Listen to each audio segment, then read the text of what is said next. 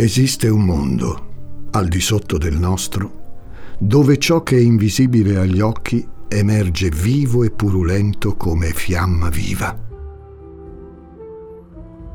È il mondo dei protagonisti delle nostre storie, i demoni urbani. Ci offrono un metro di giudizio pratico su come stiano andando le cose, su quanto in alto stia salendo il mercurio prima di far esplodere il termometro di vetro. Controllarli? Impossibile. Nessuno ci è mai riuscito, imprevedibili come sono. Si annidano e nascono lì dove meno te lo aspetti e dopo che hai imparato a conoscerli, trovano sempre un modo per stupirti e terrorizzarti.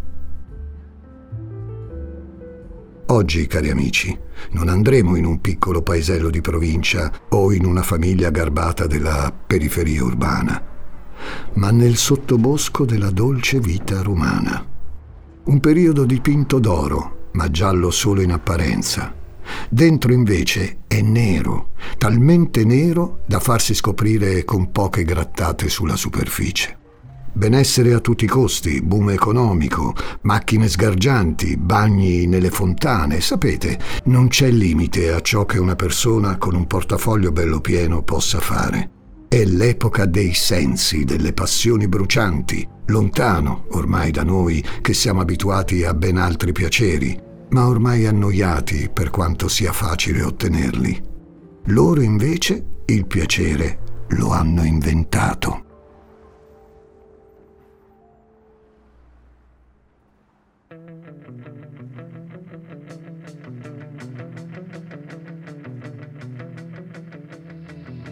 A farci compagnia oggi una coppia di gente per bene. Per bene nel senso in cui la si intende in quello specifico periodo storico, in quella specifica fetta sociale, in quella specifica città, Roma, anni 60. Questi due personaggi, un'ereditiera e un industriale, arrivano dall'Egitto. Sono entrambi ricchi e ben inseriti nel paese. Sono in Italia da qualche anno. Gli affari vanno a gonfie vele, vivono alla grande e ognuno ha ciò che ha sempre desiderato. O almeno è quello che confessano agli amici tra un calice di champagne e un altro, tra una passeggiata in via Veneto e un aperitivo a Piazza di Spagna. Roma, la città eterna, è nelle loro mani. E di tanti, pochi, altri eletti che nuotano nell'oro, nell'ingordigia e nella compulsiva voglia di vivere al massimo una decade che si sarebbe consumata presto, ma che per loro sarebbe durata per sempre. Questa storia è l'avventura di una coppia di persone che in fondo non doveva stare insieme. La storia di una coppia e di un terzo incomodo. Un classico, penserà qualcuno, se non fosse per il fatto che tutt'oggi è ancora poco chiaro chi dei tre sia il demone in questa storia. La storia dei Bebawi è una vicenda che fa ancora parlare di sé, che scatena reazioni romantiche e impulsive a chi la ascolta. E anche noi cercheremo di fare altrettanto. L'importante è che non vi lasciate prendere troppo la mano. La dolce vita, in fondo, è solo un film.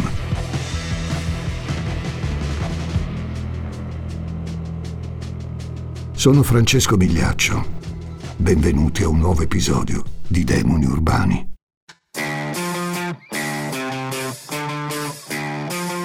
Riascoltabili presenta Demoni Urbani, il lato oscuro della città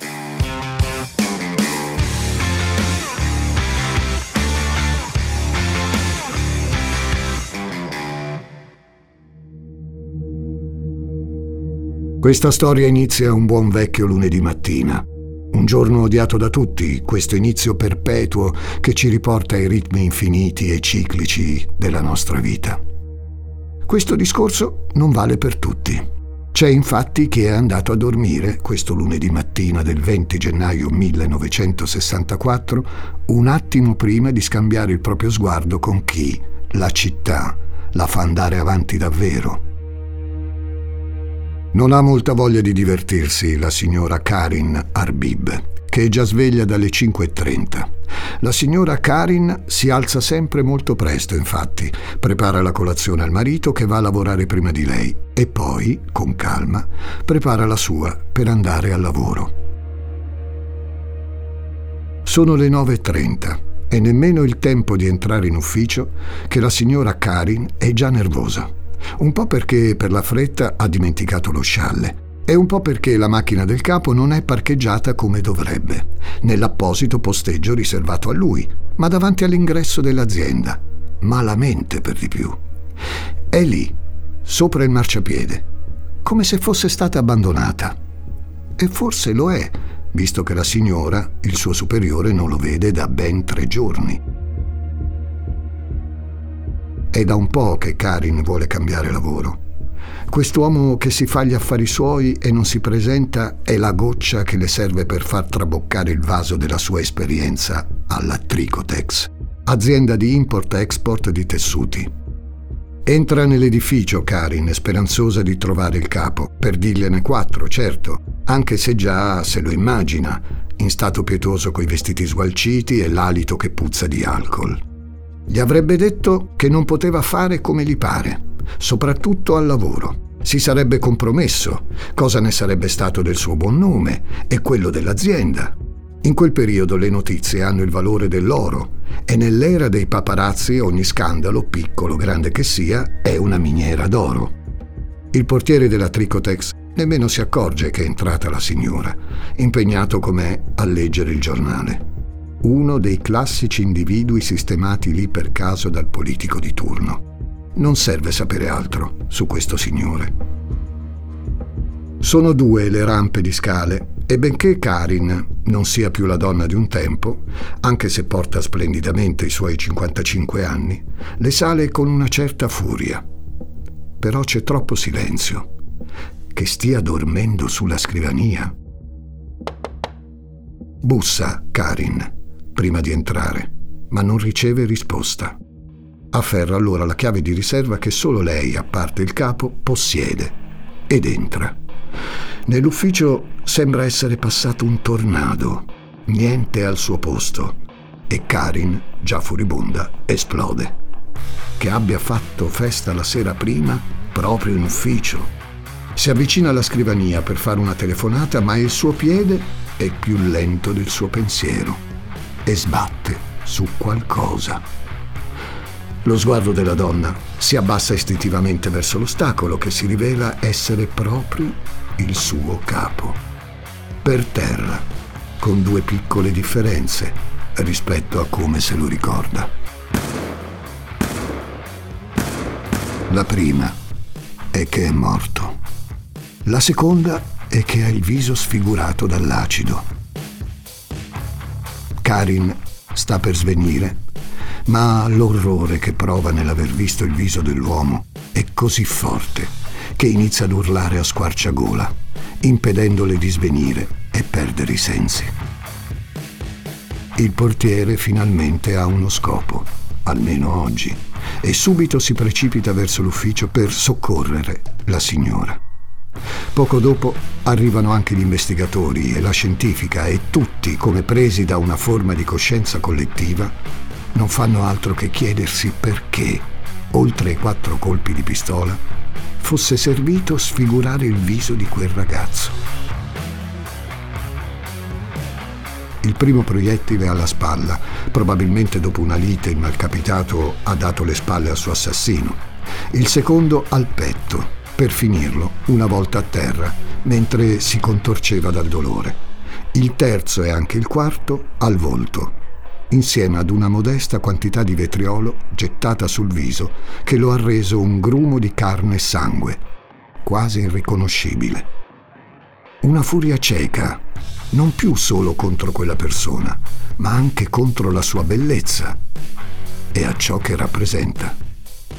Quel ragazzo, il capo della Tricotex, è Farouk Kurbagi, un uomo molto ricco e molto bello chi ha ucciso la dolce vita.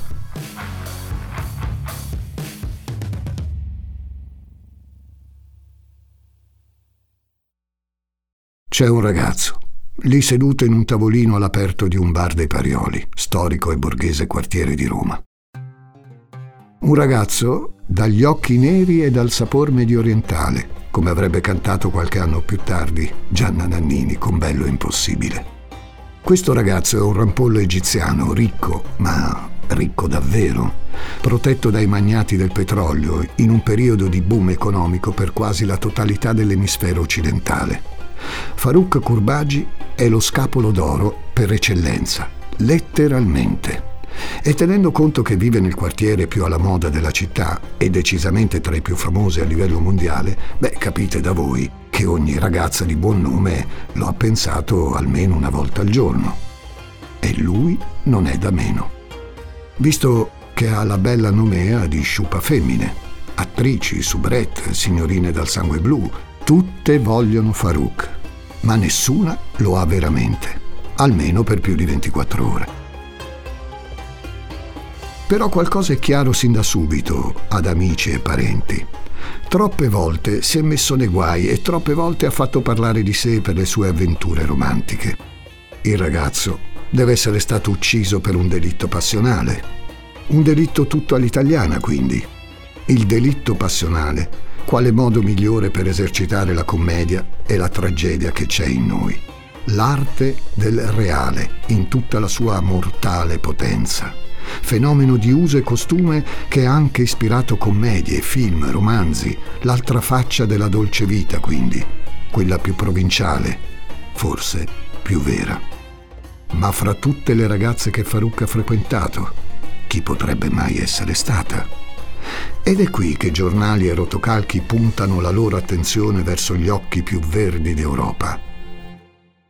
Quelli della signora Claire Bebawi, moglie dell'imprenditore Youssef Bebawi.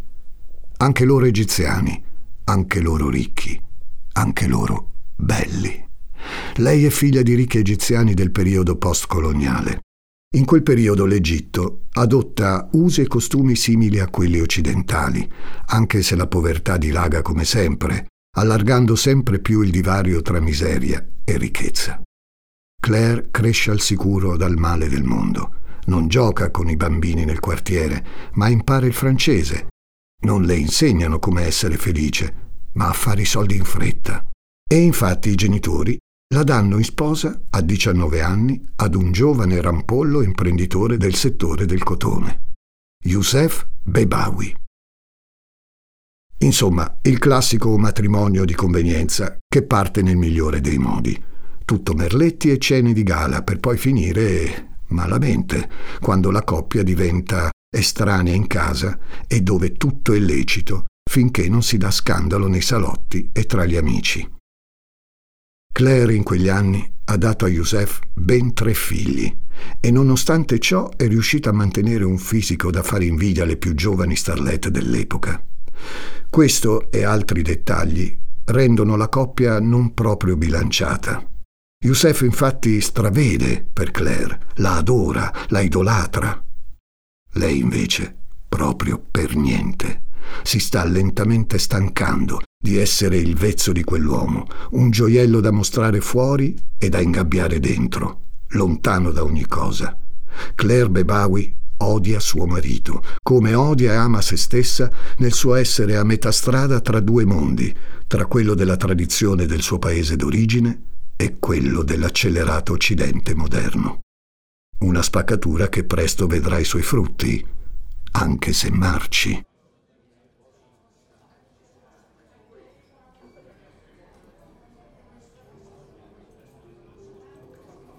E Farouk? Siamo agli inizi degli anni Sessanta. Ci troviamo in Svizzera. Sia Farouk che i Bebawi vivono a Losanna. Vi dicevo, gli inizi degli anni Sessanta la Svizzera e in questo caso non Losanna, ma Ginevra. Lì Youssef sta chiudendo un paio di affari e tra i tanti quello di oggi è molto importante, sia per lui che per lei. Ci troviamo in un bar in centro. Tutta la clientela fa parte dell'alta borghesia ginevrina. Ognuno di loro, chi più chi meno, ignora ciò che accade nel mondo e vivono le loro vite tra un party e l'altro, tra affari e amanti rinnovati. Il tavolo al centro del locale sta ospitando la nostra coppia e davanti a loro, oltre all'amico e collega di Youssef, un giovane, bello composto, anche lui chiaramente di origine arabe come i coniugi Bebawi. Si parla d'affari, della buona cucina francese e della bella Roma, di cui tutti raccontano e che splende come una cometa in cielo. Ma a splendere in quel momento non sono solo i pensieri sulla città eterna, ma anche gli sguardi che si incrociano tra Claire e il giovane Farouk. Il ragazzo la sfida, la punta con desiderio, mantenendo sempre una certa distanza che gli dona portamento e sicurezza. Lei se ne accorge, ma guarda dall'altra parte, anche se la sua attenzione è più viva che mai non aveva mai affrontato l'arte della seduzione, essendo andata in sposa molto giovane. A questo gioco le calza a pennello, tanto da vincere la sfida con il ragazzo che si imbarazza e sorride. Gli altri due nel frattempo continuano a parlare di lavoro, di nuovi tessuti in arrivo dall'Egitto e di noiosi ma proficui affari internazionali, tanto da spazientire Claire, che da lì a poco sarebbe dovuta partire col marito alla volta di Parigi. Ma l'uomo non ne ha voglia, preso com'è da quella discussione. È qui che inizia questa storia. Farouk si propone di accompagnarla e il marito, fidandosi del buon nome del ragazzo e delle sue referenze, così come il fatto che sia molto più giovane della donna, li lascia andare. Povero Youssef, ingenuo Youssef, Cosa ne può sapere lui della passione di due corpi che si bramano a Parigi in una fresca notte di aprile? Nulla, ovviamente. Ma Claire sì.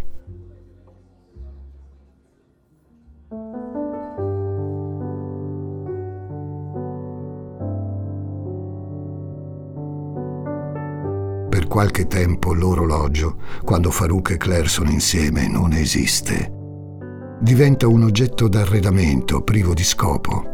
L'una ritrova nell'altro la gioia, la passione, la bellezza del vivere di coppia, dell'energia che solo due innamorati possono scatenare. Farouk, più giovane di lei di 11 anni, ha dalla sua la passione e l'irriverenza di chi il tempo non sa cos'è e fa sembrare ogni secondo una festa. Lei, che di anni ne ha 32, invece sa come dosarlo, il tempo, come farlo fruttare. Youssef ritiene che Farouk sia un bravo e fedele amico e che anzi lo aiuti a tenere lontana la moglie dai suoi appuntamenti d'affari per godersela solo la sera, a casa.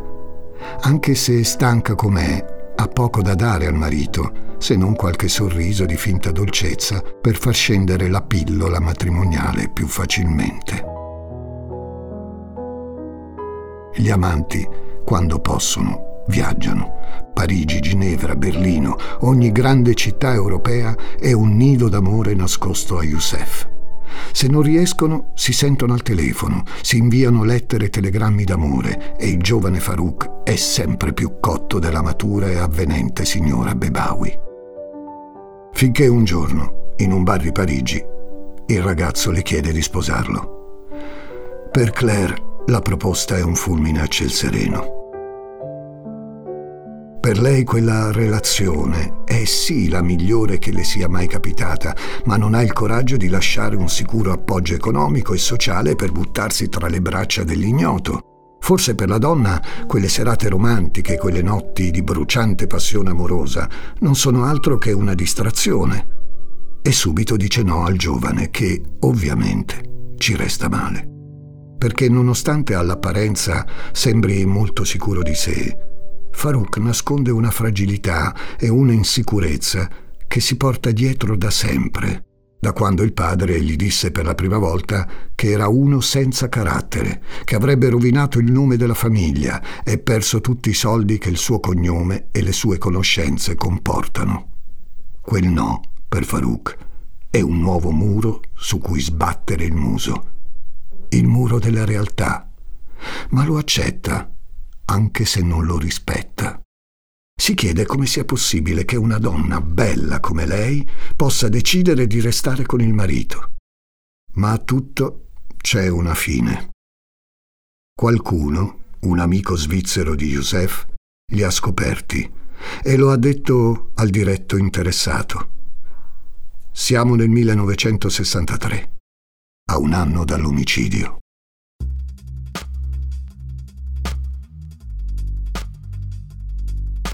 Youssef, ancora innamorato perso della moglie Claire, fa una doccia fredda di delusione. Mai si sarebbe aspettato un tale tradimento, né che un ragazzo giovane e ben educato come Farouk potesse aver insidiato una donna più grande, madre di tre figli per di più. Ma cosa fare? Continuare questa farsa o smascherare Claire e metterla alle strette?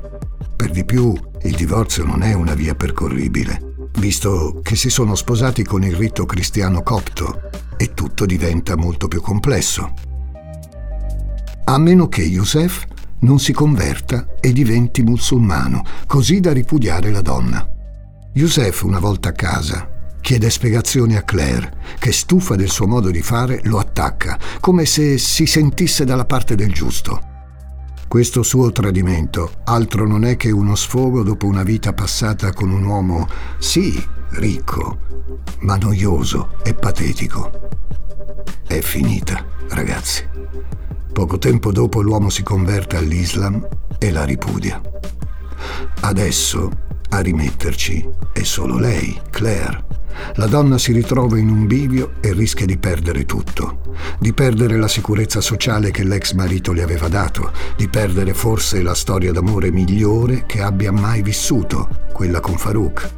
Cosa potrebbe mai scegliere Claire, donna di mezza età, con tre figli e probabilmente senza un soldo. L'opzione Youssef è negativa. Essendo stata ripudiata non può tornare dal marito. Decide quindi di tornare sui suoi passi ed accettare la proposta di Farouk, quella di matrimonio. Inizia un lungo scambio epistolare tra i due, dove lei intima il giovane a prendersi le sue responsabilità e lui, beh, lui ha ormai una nuova fiamma. Farouk, in tutto questo tafferuglio di intrighi e passioni spezzate, si trasferisce a Roma, nel ricco quartiere dei Parioli. Ha voglia di entrare nel mondo degli affari, di vivere nel cuore della città più bella e luminosa del mondo, di assaggiare la dolce vita per non lasciarla mai più.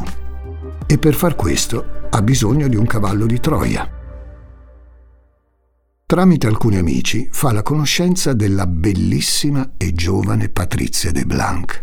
Sì, lei, l'icona irruente e trascinante dei salotti televisivi che conosciamo tutti, figlia di una nobildonna e dell'ambasciatore cubano a Roma.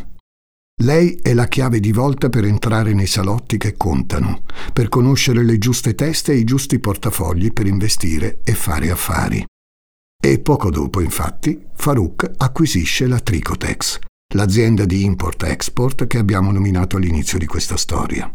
Tutto sembra andare per il verso giusto. Non arrivano più lettere da parte di Claire, il nome di Farouk è sulla bocca di tutti e il rapporto con Patrizia si sta facendo sempre più serio. Farouk si è davvero innamorato questa volta, ma non di un'idea, dell'immagine fantasmagorica di una donna come Claire ma di una ragazza vera che ricambia il suo amore e che da lui non vuole altro. Dall'altra parte invece c'è ancora l'odio di una donna che si sente tradita due volte e la frustrazione di un marito che ama ancora sua moglie, ma che non riesce ad accettare l'idea che possa amare qualcun altro. Parlo dei Bebawi, ovviamente. Questa negatività, questo odio e questi sentimenti repressi e oscuri stanno prendendo sempre più forma, tangibile, oscura, e proiettano un'ombra sempre più grande e terribile sulla vita del giovane Farouk. Siamo arrivati al 1964. Sergio Leone sta girando per un pugno di dollari e anche a Roma, in via Lazio, da lì a poco, si sarebbe sentito qualche sparo. Farouk si trova nel suo ufficio, alla Tricotex, con lui la sua segretaria, la signora Karin, che anche quel giorno è molto nervosa perché deve andare a ritirare l'abito che il ragazzo avrebbe usato quella sera a una festa all'ambasciata del Brasile e dove sicuramente avrebbe dato l'anello di fidanzamento a Patrizia. Squilla il telefono. È Claire. La donna gli lancia un ultimatum, ma lui non ne vuole sapere, anzi dice alla segretaria di non passargli più telefonate della signora Bebawi. Pare attrazione fatale, è invece la realtà. Il dolore di Claire è vero, tangibile, furibondo. La donna è arrivata a Roma con l'ex marito. Sono lì perché il giorno prima lei gli ha detto che se la rivoleva indietro avrebbe dovuto aiutarla a vendicarsi. Possiamo immaginare facilmente cosa abbia replicato Youssef. Eh, no, non è un no. 18 gennaio 1964. Farouk in ufficio. Il portiere della Tricotex nemmeno li nota, i Bebawi. I due salgono al piano dove è situato l'ufficio e bussano. Farouk apre la porta.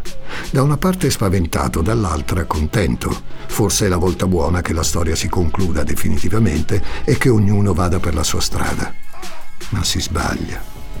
Tutto si consuma in pochissimo tempo. Qualche insulto, un litigio e uno sparo. Uno sparo alla spalla di Farouk. Youssef ha tirato fuori un'arma con la stessa maestria e velocità che si potrebbe vedere in un western. L'unica differenza? Il sangue è vero. Farouk cade per terra.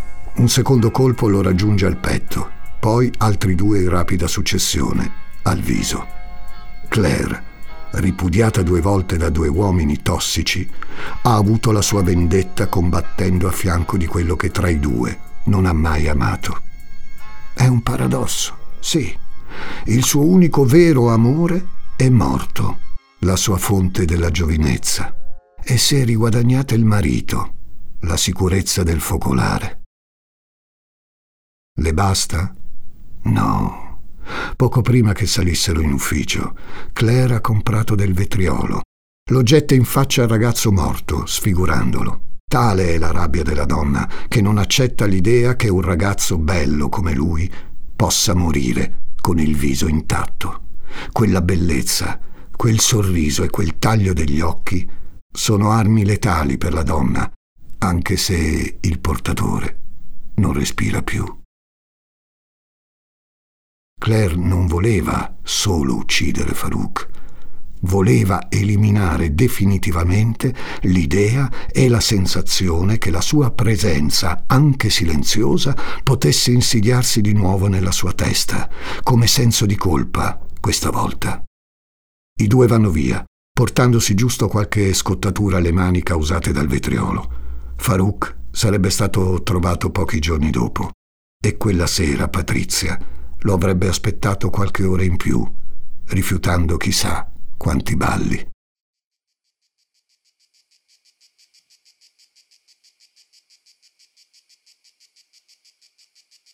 Atene. In un hotel a 5 stelle, i coniugi Bebawi bevono un caffè nella loro camera. Sono guardinghi e sospettosi, sia per quello che hanno commesso, sia l'una nei confronti dell'altro. Il crimine li ha uniti e, allo stesso tempo, li ha allontanati per sempre. Le veneziane sono socchiuse, i loro occhi puntati verso l'esterno. Sono preoccupati e giustamente. Il loro tentativo di fuga però dura poco perché la polizia italiana li intercetta, il tutto nell'arco di 24 ore. Le mani di Claire sono inoltre ancora ferite per il vetriolo e questo basta per confermare i sospetti su di loro, anche se questo sembra un caso già chiuso in partenza. Ma ciò che ha fatto giurisprudenza, infatti, non è stata tanto la difficoltà nell'intercettare gli assassini o l'assassino, ma la lotta che si faranno marito e moglie in tribunale. Entrambi continuano ad accusarsi a vicenda ed entrambi sono difesi da avvocati coi fiocchi. Lui ha dalla sua Giuliano Vassalli, che diventerà in futuro ministro di Grazia e Giustizia. Lei invece Giovanni Leone, futuro Presidente della Repubblica. Per anni le cronache non hanno parlato d'altro. Nel 66 vengono entrambi assolti per l'incapacità di garantire un singolo colpevole alla giustizia e nel 74, quasi dieci anni dopo, vengono condannati entrambi a 22 anni di reclusione. Nel frattempo, però, i coniugi Bebawi sono riusciti a scappare, lui in Svizzera, lei in Egitto. Solo qualche anno più tardi una confidente di Claire confesserà a Giovanni Leone ciò che la donna a sua volta ha confessato, ovvero di essere stata l'unica a sparare quella sera e che il marito l'aveva aiutata solo ad acquistare l'arma. Ma ormai è troppo tardi. E tutt'oggi, sempre che siano ancora vivi, si sono perse le tracce di Youssef e Claire.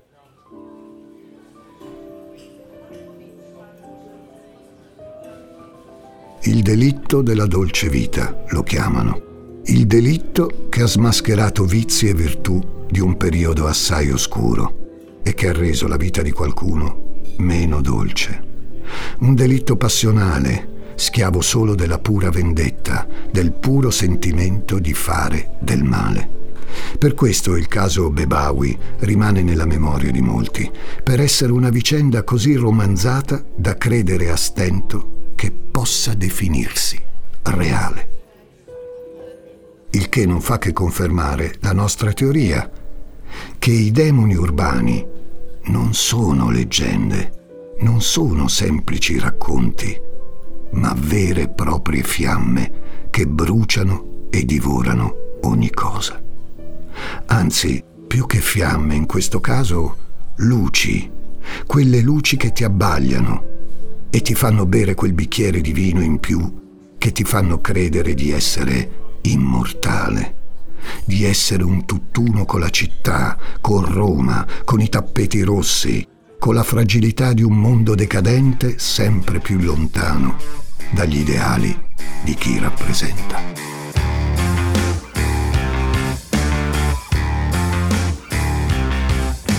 Demoni Urbani è una serie originale degli ascoltabili, a cura di Gianluca Chinnici e Giuseppe Paternò Raddusa, da un'idea di Simone Spoladori, condotta da Francesco Migliaccio. Questa puntata è stata scritta da Michele Granata. Editing e sound design di Francesco Campeotto e Alessandro Livrini. Prodotto da Giacomo Zito e Ilaria Villani. Tutti i diritti riservati per gli ascoltabili.